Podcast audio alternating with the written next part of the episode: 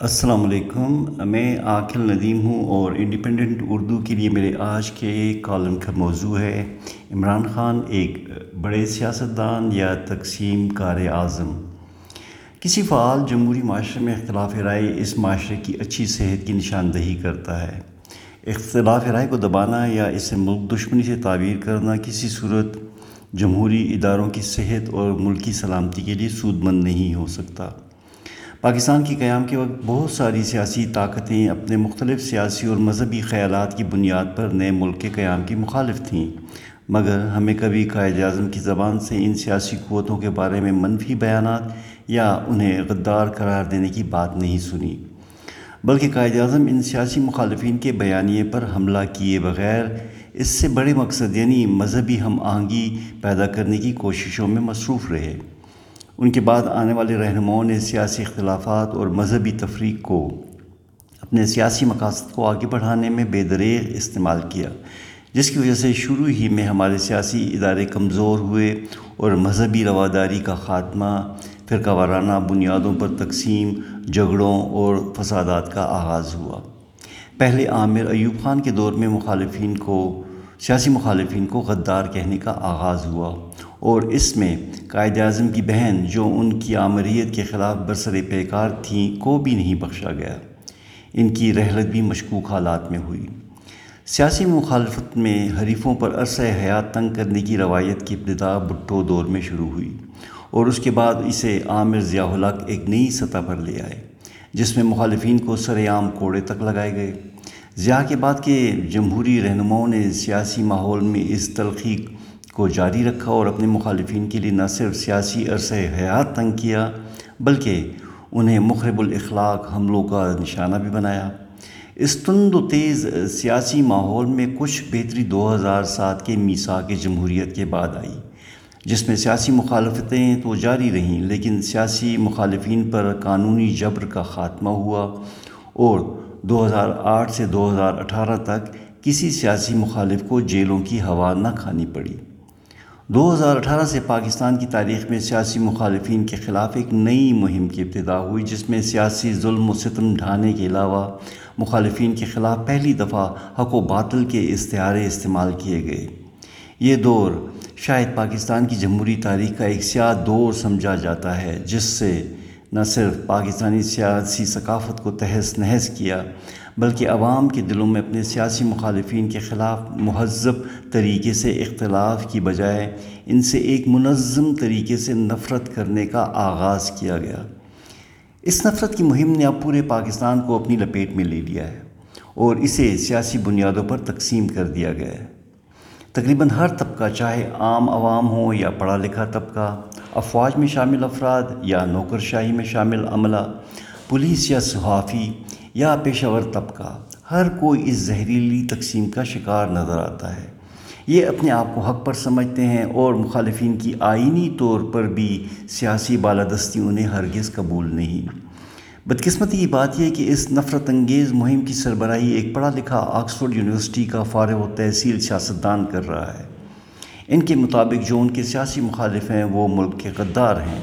انہیں ایک لمحے کے لیے ہچکچاہٹ نہیں ہوتی کہ وہ تقریباً پینسٹھ فیصد سے زیادہ ووٹرز، جنہوں نے دو ہزار اٹھارہ میں ان کے سیاسی مخالفین کے حق میں ووٹ دیا، ان سب کو ملک دشمن کیسے قرار دے سکتے ہیں؟ وہ اپنی اس سیاسی جد و جہد میں، جس میں وہ اپنے آپ کو امر بالمعروف کا نمائندہ سمجھتے ہیں، سب سے یہ توقع رکھتے ہیں کہ وہ ان کا ساتھ دیں۔ وہ یہ کہتے ہوئے بھول جاتے ہیں کہ کیسے امر بالمعروف والا شخص پنجاب کے سب سے بڑے ڈاکو کو اپنا وزیر اعلیٰ منتخب کرواتا ہے۔ امر بالمعروف کی نمائندگی کرتے ہوئے وہ توشہ خانہ سے لیے ہوئے تحفوں کی تفصیل بتانے سے گریز کرتے رہے۔ اسی طرح امر بالمعروف پر عمل کرتے ہوئے انہوں نے کم خرید قیمت پر تحائف خرید کر بھاری قیمت پر بازار میں بیچ دیے، مگر انہیں اپنے اس فعل میں کوئی تضاد نظر نہیں آیا۔ ان کی دور اقتدار میں ایسے کئی تضادات ہیں جس میں ان کے بہت سارے ساتھیوں نے مالی فوائد حاصل کیے، مگر ان کے لیے ہر جواز موجود ہے۔ وہ سیاسی اقتدار حاصل کرنے کے لیے ہر حربہ استعمال کرنے کو تیار ہیں، جو دوسروں کے لیے حرام ہے، مگر ان کے لیے حلال، کیونکہ ان کے بقول وہ مدینہ کی ریاست بنا رہے ہیں۔ ان کے مکمل سیاسی کنٹرول حاصل کرنے میں اگر غیر سیاسی ادارے ان کی سیاسی مدد سے ہچکچاہٹ کا مظاہرہ کریں تو وہ جانور ہیں۔ اقتدار حاصل کرنے کے لیے وہ فوج جیسے ادارے کو بھی سیاسی بنیادوں پر کام کرنے کی خواہش رکھتے ہیں۔ ان کے ساتھی اشارتاً افواج کو اکسانے میں مصروف ہیں کہ وہ ادارے کے اندر سے ایسا دباؤ پیدا کریں تاکہ ان کی سیاسی واپسی ممکن ہو سکے۔ بیوروکریسی میں بھی تقسیم کی حوصلہ افزائی کی جا رہی ہے اور ریاستی کارندوں کو قانونی احکامات ماننے پر دھمکیاں دی جا رہی ہیں۔ اگر بیوروکریسی، قوانین کی پابندی کرے تو نواز اور شہباز کی نوکر ہے اور اگر وہ یہی کام ان کے لیے کرے تو وہ عین قانون کے مطابق ہے۔ اسی طرح عدلیہ میں بھی تقسیم کا انتشار پھیلایا جا رہا ہے اور ججوں کو حمایتی اور مخالف ججوں میں تقسیم کر دیا گیا ہے۔ جو جج ان کے حق میں فیصلہ دیں وہ محب وطن ہیں اور غدار ان کے خلاف فیصلہ دیتے ہیں۔ انہی بنیادوں پر وکیلوں کو بھی بٹوارہ کر دیا گیا ہے۔ صحافت بھی شرنگیزی کا بری طرح شکار ہوئی ہے۔ غیر جانبدار یا آزاد صحافیوں کو لفافہ صحافی قرار دے کر بدنام کیا جاتا ہے اور جھوٹا کہا جاتا ہے، جبکہ ان کی حمایت کرنے والے صحافی محب وطن ٹھہرتے ہیں۔ پولیس اگر شہباز شریف کے نیچے ہے تو وہ بدماش ہے اور گلو بٹوں پر مشتمل ہے۔ مگر وہی پولیس، بزدار اور پرویز الہی کی نیچے فرشتہ بن جاتی ہے۔ اس تقسیم کی مہم میں وہ اس قدر آگے جا چکے ہیں کہ بیرونی سرمایہ کاری بھی اس کی زد میں ہے۔ ان کے مخالفین کے دور کے سرمایہ کار چور ہیں اور انہوں نے کرپشن کو فروغ دی، جبکہ ان کے دور میں سرمایہ کار ولی اللہ ٹھہرتے ہیں۔ قوم کو مزید تقسیم کرتے ہوئے مذہب اور مذہبی استعاروں کو فراخ دلی سے استعمال کیا جاتا ہے اور اپنے سیاسی مقاصد کو آگے بڑھاتے ہوئے انہیں ہر قسم کا مذہبی، انہوں نے ہر قسم کا مذہبی کارڈ استعمال کیا ہے۔ الیکشن کمشنر یہ خود تعینات کرے تو وہ بہت نیک اور جمہوریت پسند ہے، مگر وہ ان کے خلاف کوئی فیصلہ دے تو مخالفین کے ہاتھوں بکا ہوا ہے۔ عمران خان ایک مقبول سیاستدان ہیں، مگر انہیں تاریخ سے یہ سبق سیکھنے کی ضرورت ہے کہ قوموں کو تقسیم کرنے والے رہنما تھوڑی دیر تک عوام کو بیوقوف بنا سکتے ہیں، مگر لمبے عرصے تک یا ہمیشہ کے لیے انہیں بیوقوف نہیں بنایا جا سکتا۔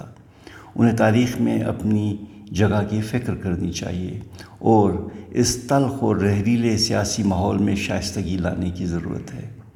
عمران خان کی اسٹیبلشمنٹ کے خلاف حالیہ مہم سے اب یہ واضح ہو گیا کہ پاکستان کی عوام اور ساری سیاسی جماعتیں افواج کی سیاسی دخل اندازی کا خاتمہ چاہتی ہیں۔ اس تقریباً ناقابل یقین اتفاق رائے کو آگے بڑھانے کی ضرورت ہے اور اس میں ساری سیاسی جماعتوں اور خصوصاً عمران خان کو اپنے اختلافات کو پس پشت ڈالتے ہوئے آپس میں مل بیٹھ کر میسا کے جمہوریت دوئم پر قائم شروع کرنا چاہیے تاکہ ہم معمول کی جمہوری ریاست بن سکیں۔ شکریہ، خدا حافظ۔